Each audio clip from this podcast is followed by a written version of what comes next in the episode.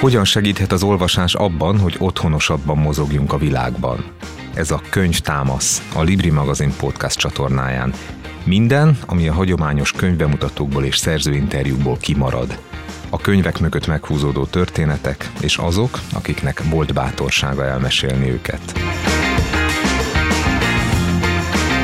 Mai vendégünk orvos Tóth Noémi, akinek nemrég jelent meg új könyve, a Szabad Akarat. Olyan kedvesnek tartom azt a reakciót, ahogyan arra reagáltál, amikor hoztam egy könyvet dedikáltatni egy kedves olvasótól, akinek segítettél a gyógyulásában úgy tűnt, mintha először hallanál ilyet, és százszázalékosan biztos vagyok benne, hogy nem először kaptál ilyen visszajelzést. Nem először, de mindig megörülök, amikor meg úgy szeretném rögtön tudni, hogy ki volt, és miben segített ez a könyv, és hogy miért érezte ezt így, és mi fogta meg ebben. Szóval, hogy rögtön beindul a kíváncsiságom, meg igen, egy ilyen, bennem van egy ilyen gyermeki rácsodálkozás nyilván ezekre a visszajelzésekre.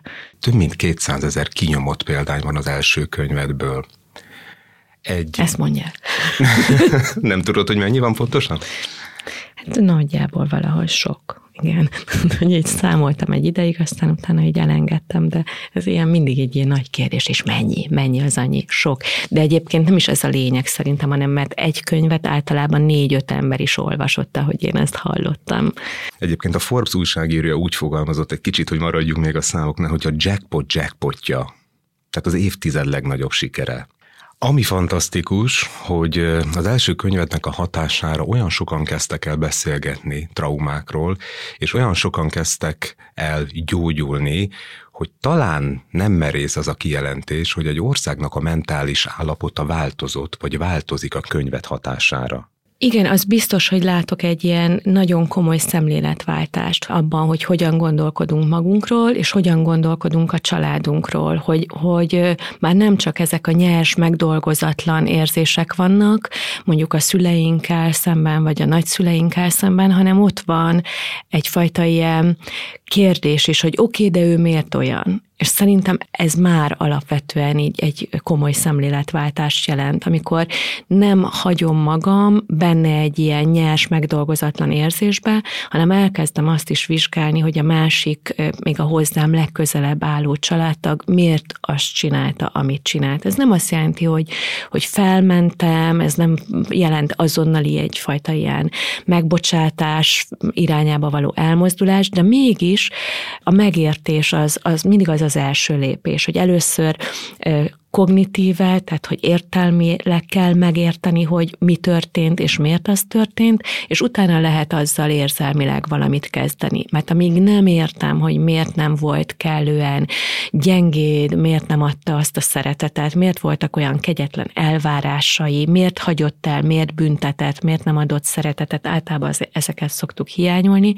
Amíg nem értem az okot, addig nagyon nehezen jutok el odáig, hogy hogy így megkönnyebbülök ebben az egészben, mert értenem kell, hogy nem azért nem csinált valaki valamit, mert nem akarta, hanem mert nem tudta, mert neki is hiányoztak ezek a, a képességek mondjuk.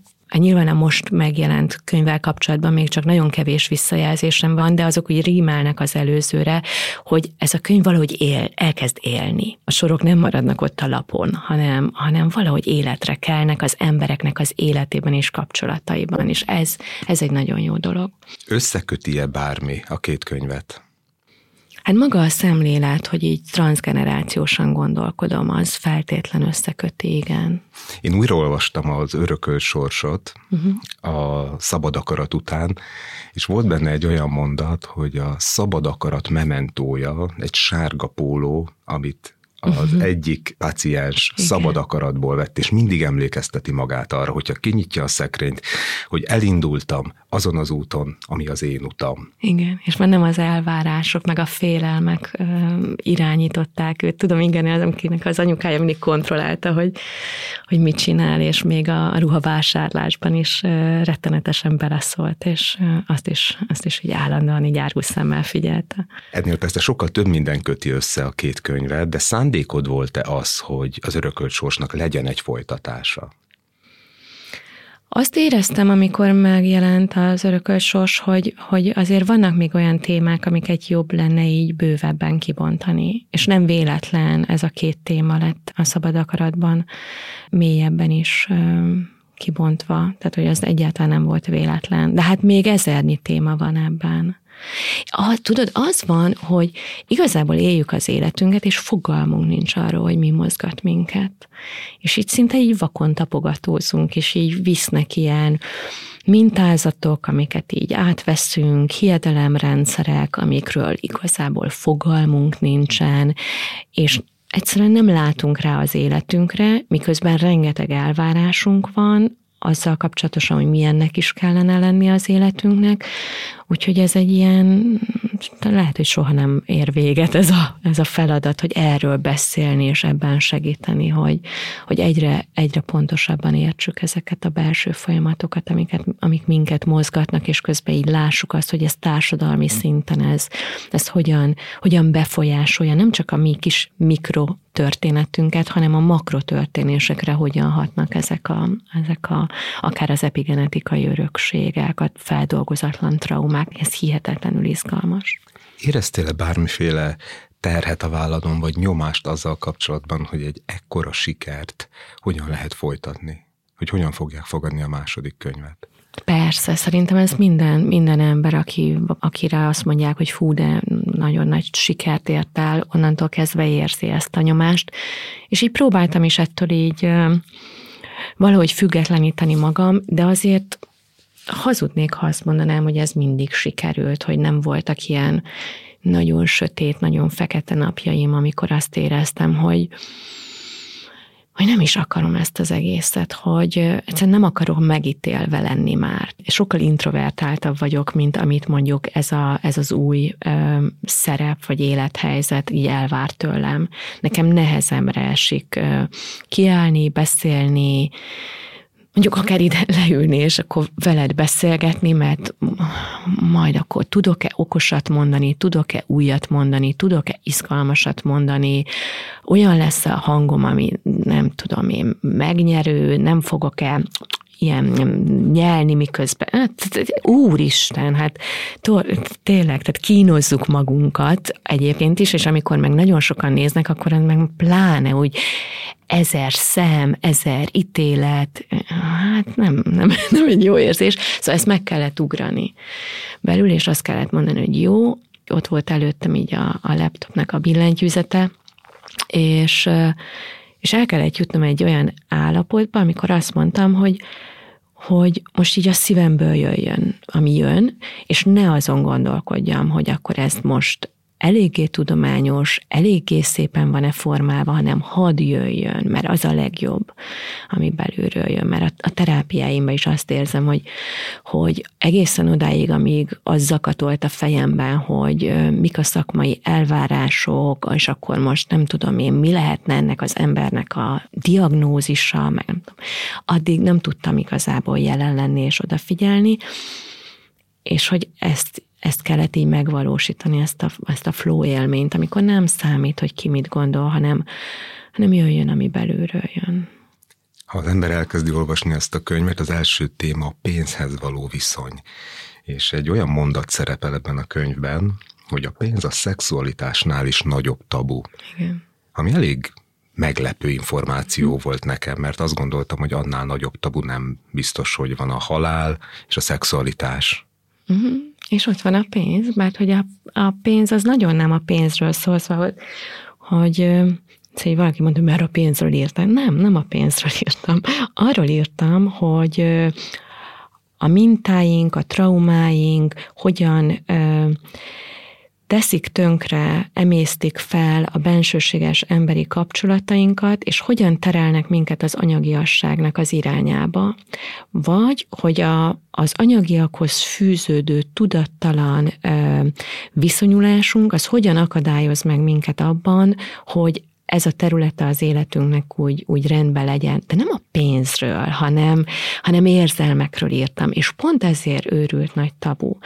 Azt gondolom, hogy a szexualitásról hamarabb beszélgettünk, mint mondjuk a szégyenről, amit a, amiatt érzünk, mert mondjuk a társadalmi ranglétrán nem ott vagyunk, ahol azt gondoljuk, hogy nekünk lennünk kellene. Szóval, hogy ez egy mélyebb, sokkal több szégyen tapad a, a pénzhez, meg, meg hát ugye nyilván a, a nélkülözéshez, a szegénységhez, az, a, a, ahhoz, ahogy összehasonlítjuk magunkat másoknak az anyagi helyzetével, és aztán azt tapasztaljuk, hogy a miénk nem annyira elfogadható, mint mondjuk a, mint a szexualitáshoz. Nagyon sokszor azzal szembesülünk, hogy azok a problémák, amikkel szembenézünk, és akár a pénzhez való viszonyunk is, az mind-mind civilizációs betegség, és a nyugati társadalmakra jellemző, és példának hozol olyan ősibb közösségeket, ahol nem így élnek az emberek. Igen, szóval hogy az ember nem erre a világra van optimalizálva, hogyha lehet ezt így fogalmazni, hogy, hogy igazából nem is közösségekben élünk, hanem ilyen mintha közösségekben, hiszen egy közösség az attól közösség, hogy van egy hiedelemrendszere, van közös tevékenysége, van ö, érzelmi kapcsolódás a közösségen belül, tehát ez a 40-50 fő körülbelül, akihez tudunk úgy érzelmileg kötődni, akihez tudunk viszonyulni, akikkel egy olyan valódi közösséget tudunk alkotni, amiben biztonságban tudjuk magunkat érezni. Ezzel szemben a modern ember az folyamatosan ilyen kis csoportokba kell, hogy belépjen, akár mondjuk egy 24 órán belül, tehát hogyha egy napért megvizsgálod, ott van az ő családja, nyilván van egy rokoni kapcsolati hálója, baráti kapcsolati hálója, akkor elmegy a munkahelyére, ott is kell valahogyan kapcsolódni az ott lévő emberekhez, de sehova nem tartozik olyan mélyen, mint mondjuk a a, természeti népeknél, vagy mondjuk akár egy pár száz évvel ezelőtti falusi közösségben, vagy akár egy száz évvel ezelőtti falusi közösségben, ahol mindenki ismert mindenkit, ahol köszöntek az egy, emberek egymásnak, és ahol megvolt a helyed a rangsorban, például a hierarchiában. És azért nem kellett naponta megdolgoznod, illetve nem is frusztrálódtál naponta. És hogyha ma megnézed egy embernek az életét, mondjuk tudom én, bemegy a munkahelyére, és akkor a, a, dolgozik egy ilyen kisebb csoportba, ahol mondjuk ő a főnök. Akkor ott megéli, hogy igen, én vagyok a főnök, itt van a helyem a hierarchiában. Aztán utána, nem tudom én, jönnek a külföldi nagyfőnökök, akkor már az elkezd szorongani, hogy akkor hát nem is vagyok annyira erős ember ebben az egész történetben. Beül az autójában, megáll mellette a piros lámpánál egy alacsonyabb kategóriás autó, akkor azt érzi, hogy hm, na oké, rendben vagyok, mert hogy folyamatosan monitorozzuk egymást, és próbáljuk magunkat elhelyezni a hierarchiában, anélkül, hogy tudatában lennénk. Aztán mész tovább, megáll melletted egy nagyobb autó, akkor meg rosszul érzed magad, és frusztrálódsz. És hogy, hogy ez, ez működik bennünk ősidők óta. Mindenhol azt hallja az ember, hogy ne hasonlítsa össze magát mással, és egy olyan nem tudod nem társadalomban élünk, ahol a közösségi média felül letteinken több ezer emberrel hasonlítja magát, önkéntelenül össze az ember, hol tart, hol nem tart, boldog, nem boldog, de egy mondatot a könyvedből, a szabad akaratból fogok erre mondani. A modern társadalom nem más, mint magányos emberek sokasága. Hm. Igen. Ijesztő volt ezt olvasni. De ez tényleg így van. Ez tényleg 2018-ban például Nagy-Britániában magányügyi minisztert neveztek ki. Tehát, hogy annyira súlyos a helyzet, olyan sok ember szenved a magánytól, és a magánynak a különböző tüneteitől, mert azért magányosnak lenni az nem csak egy rossz érzést jelent, hanem az mentális problémákhoz vezet, szomatikus problémákhoz, tehát konkrétan megbetegít minket a magány.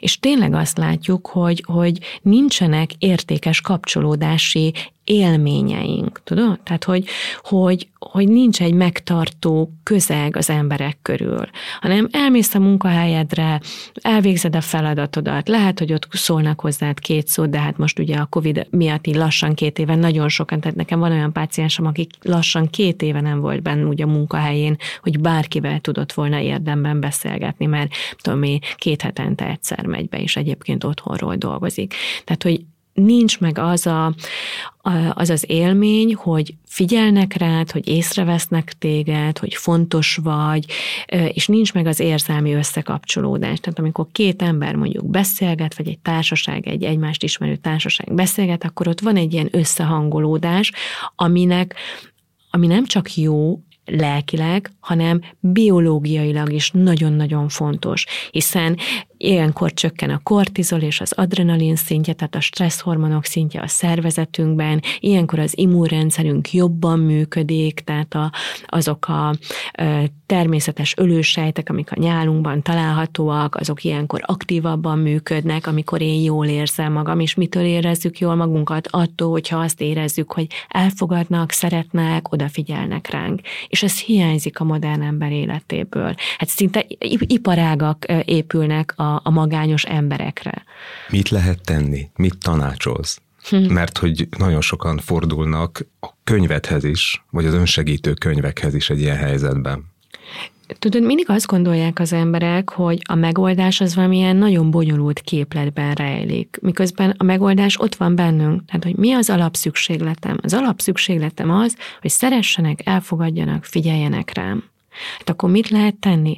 Közösséget kell valahogy magunk köré verbuválni. Azt gondoljuk, hogy ez egy ilyen úristen, lehetetlen feladat, pedig nem az. Egyáltalán nem az. Tehát, hogy, hogy meg kell találni, hogy, hogy rengeteg lehetőség van, tehát hogy a közösségi médiát lehetne erre is használni. Az emberek elkezdenek valamiről beszélgetni, az már teljesen mindegy, hogy miről, a lényeg az, hogy kapcsolódunk. Tehát, hogy ilyen kezdeményezéseket lehet csinálni. Meg hát ott van a saját közösségünk, az első és legfontosabb a, hát család, a család, vagy a partnerünk, akihez Igen. fordulhatunk. Ugye? De hogyha mondjuk nincsen, mert azért azt ne felejtsük el, hogy, hogy adottnak veszünk valamit, ami nekünk van, és közben meg lehet, hogy nagyon sok embernek nincsen. Tehát, hogy, hogy nagyon sok embernek nincs hova kapcsolódnia, mert nincs már családtag, aki hozzáférhető lenne, nincsen, mert meghaltak, mert a világ másik végén élnek, mert szétmorzsolódott az amúgy is picike család, barátkozni is nehezebben tudnak, tehát hogy azért nagyon sokaknak jelent ez problémát, hogy ki az, aki, aki észreveszi őket. Ennyi, hogy figyelünk egymásra, és, és aztán, hogyha elkezdesz figyelni másra, akkor ezt te is viszont megkapod, hogy ez így működik. Te kinek a visszajelzésére adsz? Kinek a visszajelzése számít? Annak a visszajelzése, akin látom, hogy, hogy értemben foglalkozott a könyvvel tehát hogy kapcsolódik hozzá érzelmileg. Teljesen mindegy, hogy ki ez az ember, de hogyha azt élem meg, hogy, hogy valahogyan érzelmileg ő tudott mit kezdeni ezzel a könyvvel, akkor, akkor érdekel igazából érdemben az ő visszajelzése. Mert hogyha őt érzelmileg ez nem érte, érintette meg, akkor teljesen mindegy, hogy mit mond, akkor úgysem leszünk egy platformon. Mind a két könyved tele van irodalmi, szépirodalmi utalásokkal, idézetekkel, nagyon sokat olvasol, fontos neked az irodalom. Emlékszel-e olyan könyvre, ami téged gyógyított? Bármit olvasok, abban megtalálom a, azt, ami nekem szól. Most például a Jennifer Tegének olvasom a, engem a Nagyapám agyon lőtt volna című könyvét, és, és abban is érzem, ahogy megszólít, és, és segít ezt az egész, hát én nem tudom, a, a világot jobban érteni, meg elhelyezni magam benne. Elég sokan szeretnénk jobban érteni a világot és elhelyezni magunkat benne, ugye ezért születtek a mitológiák is valamikor, de a legnagyobb kérdés és a legnehezebb kérdés, ami az ember létezése óta izgatja, hogy létezik-e szabad akarat, vagy minden mhm. eleve elrendelt. Ugye erről a kérdésről, a szabad akarat kérdéséről tényleg évezredek óta, mióta az ember gondolkodik önmagáról, azóta gondolkodik arról, hogy mi az, ami az ő sorsát, az ő történetét meghatározza.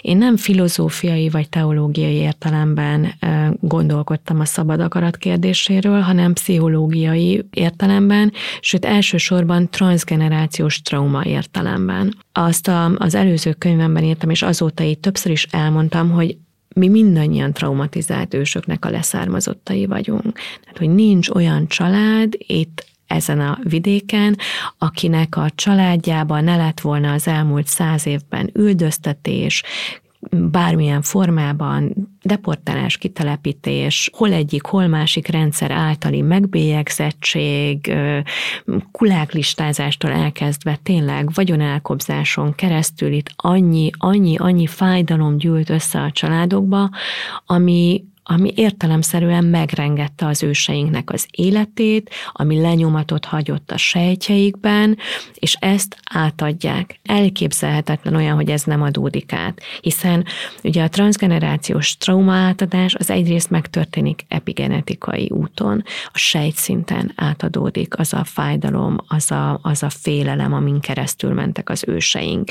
Számtalan kutatás bizonyítja, hogy egy édesanya, akiben nagyon magas a stressz, stressz szint, az ő magzata máshogy fog fejlődni, mint egy olyan anyukának a magzata, aki nyugodt körülmények között várandós. Amikor egy gyerek úgy születik meg, hogy már az idegrendszere máshogy működik, más a felépítése, mint hogyha ő nyugodt körülmények között lett volna az anyamében, akkor azt látjuk, hogy ezek a korai változások később is fennmaradnak, tehát hogy egy ilyen más pályára áll az idegrendszernek a fejlődése. Ez mit okoz? Ez azt okozza, hogy máshogy hogy fog kapcsolódni az emberi kapcsolataiban, máshogy működik, értelmileg is máshogy működik, tehát kognitíve is máshogy működik, és az érzelem szabályozása is máshogy fog működni egy ilyen embernek. Tehát, hogy itt teljesen áthangolja a létezésnek minden aspektusát egy trauma, és mivel a 20. század bővelkedett traumába, tehát hogy biztos, hogy valamelyik felmenőnknek el kellett szenvedni valami, valami nagyon nagy borzalmat az életében, vagy nagy bizonytalanságot, és ezt átadja sejtszinten, de átadja hiedelem szinten is hiszen aki megtanulja, hogy a világ veszélyes, hogy a világban a másik ember az bánthat téged, azt önkéntelenül is adja tovább ezt a hiedelemrendszert, hiszen már nem tudod átveszed a, a szüleittől azt, hogy, hogy ők miben hisznek, anélkül is, hogy ők mondanák. A jó hír, és azt gondolom, hogy a könyveit sikere is arról szól, hogy ezek megdolgozhatóak. Ez így van, ezek pontosan. felülírhatóak ha elkezdünk vele foglalkozni. A traumát kiradírozni egy ember életéből nem lehet, de az bizony lehet, hogy megtanítjuk együtt élni ezzel az élménnyel, megtanítjuk arra, hogy hogyan tudja az érzelmeit megfelelően szabályozni, kontrollálni, hogy hogyan mer kapcsolódni, hogy hogyan tud jól kapcsolódni, ezt meg lehet tanítani, és ez itt a szabad akarat. Az tény, hogy hozzuk a traumát, de hogy meg tudjuk dolgozni, az is biztos. Többször hangsúlyozod a szabad akaratban, hogy a könyv nem helyettesíti a szakembert. Hát nem. hát nem, hiszen ez egy nagyon fontos és nagyon hosszú folyamat, tudod? És az elme az úgy működik, hogy ami nagyon korán értéged az életedben, vagy ami nagyon fájdalmas, azt elrejti előled is, tehát arra nincsen rálátásod. Kell egy másik ember, aki látja a te működéseden, viselkedéseden, hogy hol vannak az elakadásaid, hogy hol vannak a hiányaid.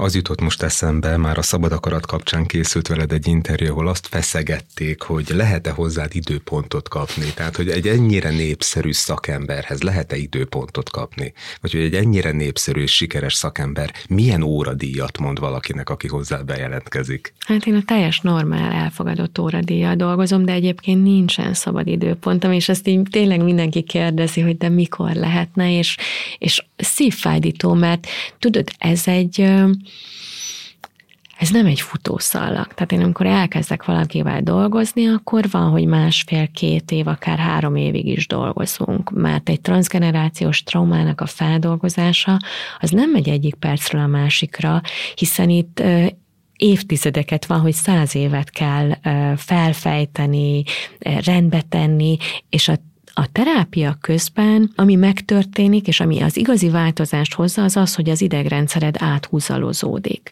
Azáltal, hogy jössz hétről hétre, és megéled azt, hogy biztonságban vagy abban a terápiás helyzetben, hogy a másik ember téged elfogad, hogy őt bármiről lehet beszélni, olyan dolgokról is, amiről lehet, hogy soha életedben nem beszéltél senkinek, és, és ott vagy, és nem ítélnek el, és nem vonnak kérdőre, és nem bélyegeznek meg, és ezek a tapasztalatok így elkezdenek beépülni, és egyszerűen áthúzalozzák az idegrendszerednek a működését. De hát ez, ez idő. Ez idő, amíg ezek az új idegpályák kialakulnak. Nagyon szerethető része a szabad akaratnak és az örökölt sorsnak is, amikor kitekintesz, és egy kicsit a saját életedből elárulsz olyan dolgokat, ami neked okozott problémát, amikor te átléptél valamilyen problémán és megoldottad. A szabad akaratban mint egy picit kevesebb lenne, mint az örökölt sorsban. A saját életedből hozott példa. Pedig például az anyagiakhoz való viszony az meghatározó az én életemben is. Tehát, hogy nekem így tudom én, rengeteg kiállítatlan számlám van. Én dolgozom, és így odáig nehezen jutok el, hogy egyébként e, ezért jár egy ellentételezés, tudod? Tehát, hogy ez egy nagyon izgalmas dolog, és, és megvan persze nyilván a magyarázatom, hogy a mi családunktól is mindig mindent elvettek, és több, többször is elveszítették azt, amiért megdolgoztak. Tehát, hogy nálunk például abszolút így a a pénz ez egyáltalán nem egy hangsúlyos dolog, megéltük így generációkon keresztül, hogy van, de holnap meg nincs is, és én nagyon könnyen veszitek el bármit, tehát én nem ragaszkodom tárgyakhoz, nekem, nekem nincs egy ilyen, nem tudom én, fancy autóm, és nem is, nem is vágytam ezekre a dolgokra soha, tehát nagyon izgalmas, hogy egyszer emlékszem, hogy kérdezte valaki, hogy volt egy ilyen tíz éves autóm, és akkor így, hogy de hát te mire vágysz? Így kérdezte, és hát nyilván arra célzott, hogy miért egy ilyen autóban ülök, és akkor én azt mondtam, hogy tudod mire, hogy én, én a tudásra. Megváltoztatott valamennyire a siker? Nem, éppen ma ebédeltem valakivel, és akkor mondja, de ez siker, és mondom, de hogy annyira nem tudtam így belsővé tenni ezt a dolgot. Szóval van ez a siker, és vagyok én, és én élem az életemet, és csinálom a feladatomat, és ö, ugyanazok a barátaim, akikkel eddig barátkoztam, ö, ugyanazok a, a szokásaim, amik eddig voltak, tehát hogy így nem. Tényleg, amit a, a Barabási Albert László a Képlet című könyvében ugye ír arról, hogy mi a teljesítmény és mi a siker, hogy a teljesítmény az, amit, amit te így elérsz, leteszel az asztalra. A siker pedig az, amit erről az a közösség, ami téged körülvesz, gondol arról, amit te letettél az asztalra. Most engem ez a teljesítmény sokkal jobban izgat, mint az, hogy egyébként mit gondolnak róla. Tehát nekem a teljesítményhez, meg ehhez a témához van egy szoros kapcsolódásom, és nem ahhoz, amit erről mások gondolnak. Mert azt szerintem az egy ilyen, ráadásul az egy ilyen csapda helyzet. Mert mi van, hogyha mondjuk na egyszer csak majd nem lesz annyira sikeres, amit csinálok, és akkor, akkor akkor mi lesz velem. Tehát, hogyha a teljesítményen van a fókuszom, akkor azt tudom mondani, hogy nem baj, de én ezt tudom, hogy ez igaz, amiről én most beszéltem, legfeljebb nem értik, vagy nem jól értik, de, ezt kellő alapossággal körüljártam mondjuk ezt a témát, és én ezt tudom, hogy, hogy ez így jól össze van rakva. Menjünk vissza ahhoz a pillanathoz, ami tulajdonképpen a könyveidet is inspirálta, amikor megszületett a gyereked, és fölé hajoltál. Igen. És nagyon sok minden eszedbe jutott. Igen. Tudod, vannak ilyen érzések, és hogy a, Onnan tudod, hogy transgenerációs traumával van dolgod, hogy a tested nagyon erősen bejelez és nem tudsz magyarázatot találni arra a testi érzésre az ott és akkori pillanatban. Tehát, hogy egyszerűen azt érzed, hogy valami így eláraszt, elsodor, valami nálad sokkal nagyobb erő kezd el benned működni. Na, onnan lehet tudni, hogy ez itt nagy valószínűséggel transgenerációs trauma. És valóban, amikor én hazavittem a kislányomat, és betettem a, a kis ágyba, és így felé hajoltam, ugye nyilván minden anyuka azt gondolja, hogy ez lesz élete legcsodálatosabb pillanata, hogy ott szuszog végre, végre ott látja, és már nem csak fantáziáról, babájáról, hanem tényleg ott látja, és érintet, és, és ill, a szagolja, illatozza azt a kis picikét, és akkor ilyen fölé hajoltam, és egy ilyen hihetetlen, elárasztó fájdalmat és rettegést éltem meg, hogy, hogy én ezt a gyereket elveszíthetem, hogy ez a gyerek elveszíthető és az így letaglózott, az elsodort, az, az, az így, így kiszívta a tüdőmből a levegőt, az olyan érzés volt. ez egy, egy tényleg egy, egy, egy rettegés, amit mindenhol éreztem az utolsó új percemben is. És akkor indult el ez bennem, hogy mi a csoda, mert éreztem, hogy ez, ez nem csak az enyém, itt nem csak az én fájdalmam, nem csak az én félelmem van, hanem mint hogyha így megnyílna az ég, és így belezuhannék, vagy rám zuhanna valami hihetetlen fájdalom tömeg. És akkor ez indította el engem abban az irányba, hogy elkezdjek ezzel foglalkozni, hogy mi volt, mert nem hagyott nyugodni. Beszéltünk már arról, hogy sors vagy szabad akarat, és hogy a döntések sorozatából állhat össze az élet, ezt le is írod ebben a könyvben. Most az jut eszembe erről, hogy Feldmár mondta, hogy nincs rossz döntés, csak döntés van, és ha az ember egyszer eldöntött, akkor azon az úton kell menni.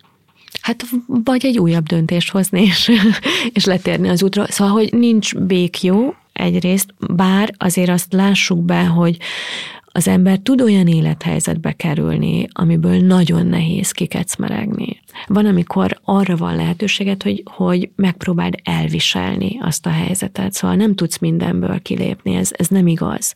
És én nem is szeretem azokat az üzeneteket, amik erről szólnak, hogy csak rajtad múlik. Nem, nem csak rajtad múlik. Szóval, hogy lehetnek olyan életkörülményeid, amiket te nem tudsz egyedül megváltoztatni. Lehet egy olyan nagyon nehéz indulásod, ami, hogyha a szívedet, lelkedet kiteszed, sem tud téged, nem, tehát hogy, hogy ilyen rövidebb az a, az a, lehet, a lehetőségeknek a, az útja, amit be tudsz járni, mint mondjuk egy kedvezőbb indulás esetén.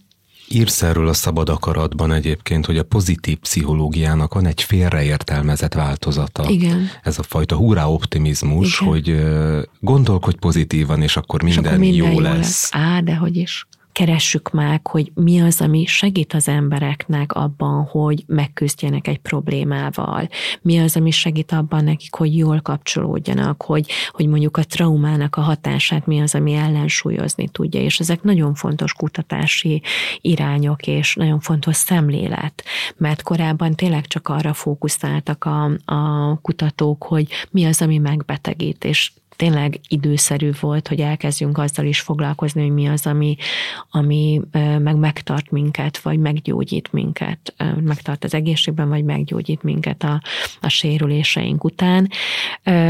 De hát mint minden összetett elméletet az emberek így szeretik így lefordítani és leegyszerűsíteni, és akkor ebből lettek ezek a jó tanácsok, hogy, hogy akár egy nagy tragédia kapcsán is képesek vagyunk azt mondani a másiknak, hogy jó, minden rosszban van valami jó. Hát na, nem feltétlenül, és nem biztos, hogy a, rögtön ott a, kell, a krízis kellős közepén látod meg majd azt, hogy, hogy ez, a, ez a nehéz történet, ez majd hogyan visz majd el téged valami pozitív irányba. És nem biztos, hogy elvisz, tehát hogy azért azt így tényleg el kell fogadnunk, hogy amikor elveszítünk valamit, ami fontos nekünk, az veszteség, az fájdalom, az hiány, az, az megvisel minket, az, az egy időre így szétszilálja az identitásunkat. Ugye én, én most veszítettem el nyár, tav, tavasszal, nyár elején a nagymamámat, aki miatt én elkezdtem ezzel az egész transgenerációs témával foglalkozni, és bizony nagyon nehéz hónapok voltak, és, és hála Istennek, hogy senki nem mondta akkor, hogy minden rosszban van valami jó, mert, mert nem lett volna ott igaz.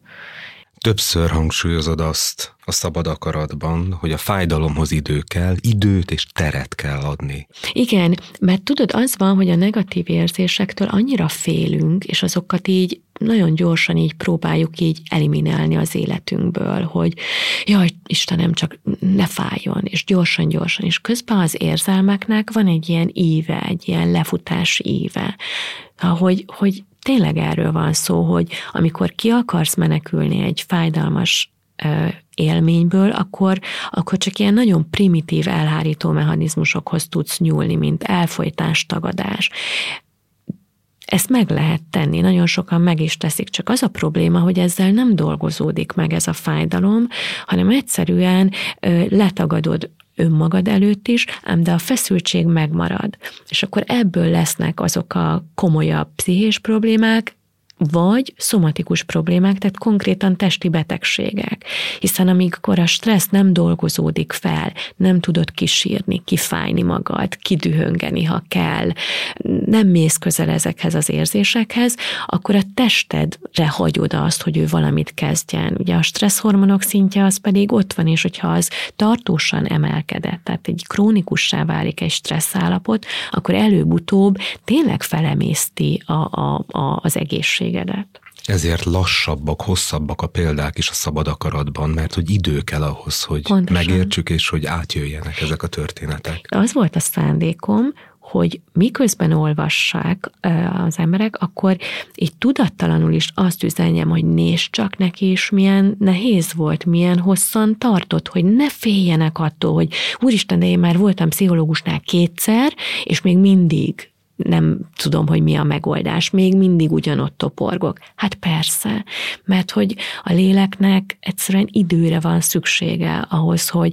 egyrészt, hogy elengedje a nehézségeket, hogy újra struktúrálja önmagát, tehát egy, egy fájdalmas élmény, egy krízis, egy trauma, az tényleg lebontja az addigi elképzelésedet magadról is, meg a világról is. Míg azt újraépíted, hát az egy, az egy nagyon komoly belső pszichés teljesítmény, és az nem, nem jön egyik pillanatról a másikra.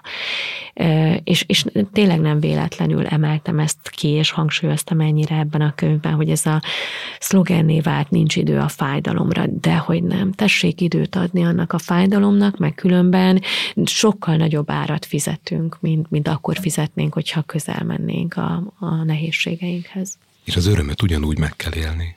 Azt igen, azt ugyanúgy. El tudod-e mondani azt a könyvedben írsz erről, hogy mi az, amit te otthonról hoztál, ami kellett ahhoz, hogy te egy sikeres ember legyél?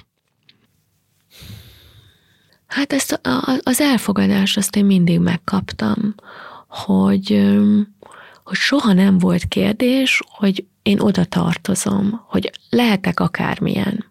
Lehetek akármilyen. Lehet, hogy azt mondja, ezt most elrontottad, ezt nem így kellett volna, de nem kérdőjeleződött meg, hogy, hogy nekem ott van az otthonom, és ez egészen megdöbbentő, hogy milyen sok embernek nem evidencia, hogy oda tartozik abba a családba, és hogy érzi annak a családnak a, a megtartó erejét.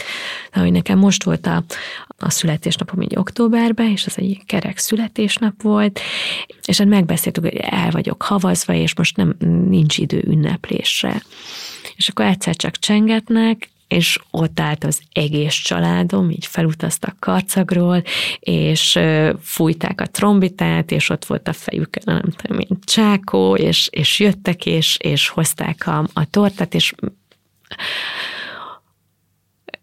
hogy olyan, olyan jó volt, tudod, és ott öcsém is a három gyerekével, hogy nem engedik el a kezem, hogy oké, okay, hogy tudjuk, hogy most elfoglalt vagy, és nincs időd most erre, ezen is gondolkodni és szervezni, és nem, de hogy mi, mi nem engedjük el a kezed, és hogyha ha te nem jössz felénk, mi megyünk feléd, igazából ez volt az üzenet.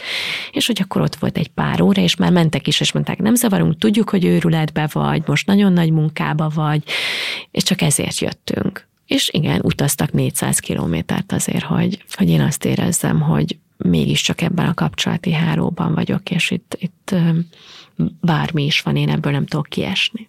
Nagyon büszkék lehetnek rád karcagon. Szeressenek, az fontosabb. Köszönöm. Ez volt a Könyv Támasz, a Libri magazin podcast csatornája. Orvos Tóth Noémit hallották, én pedig Szűcs Péter vagyok.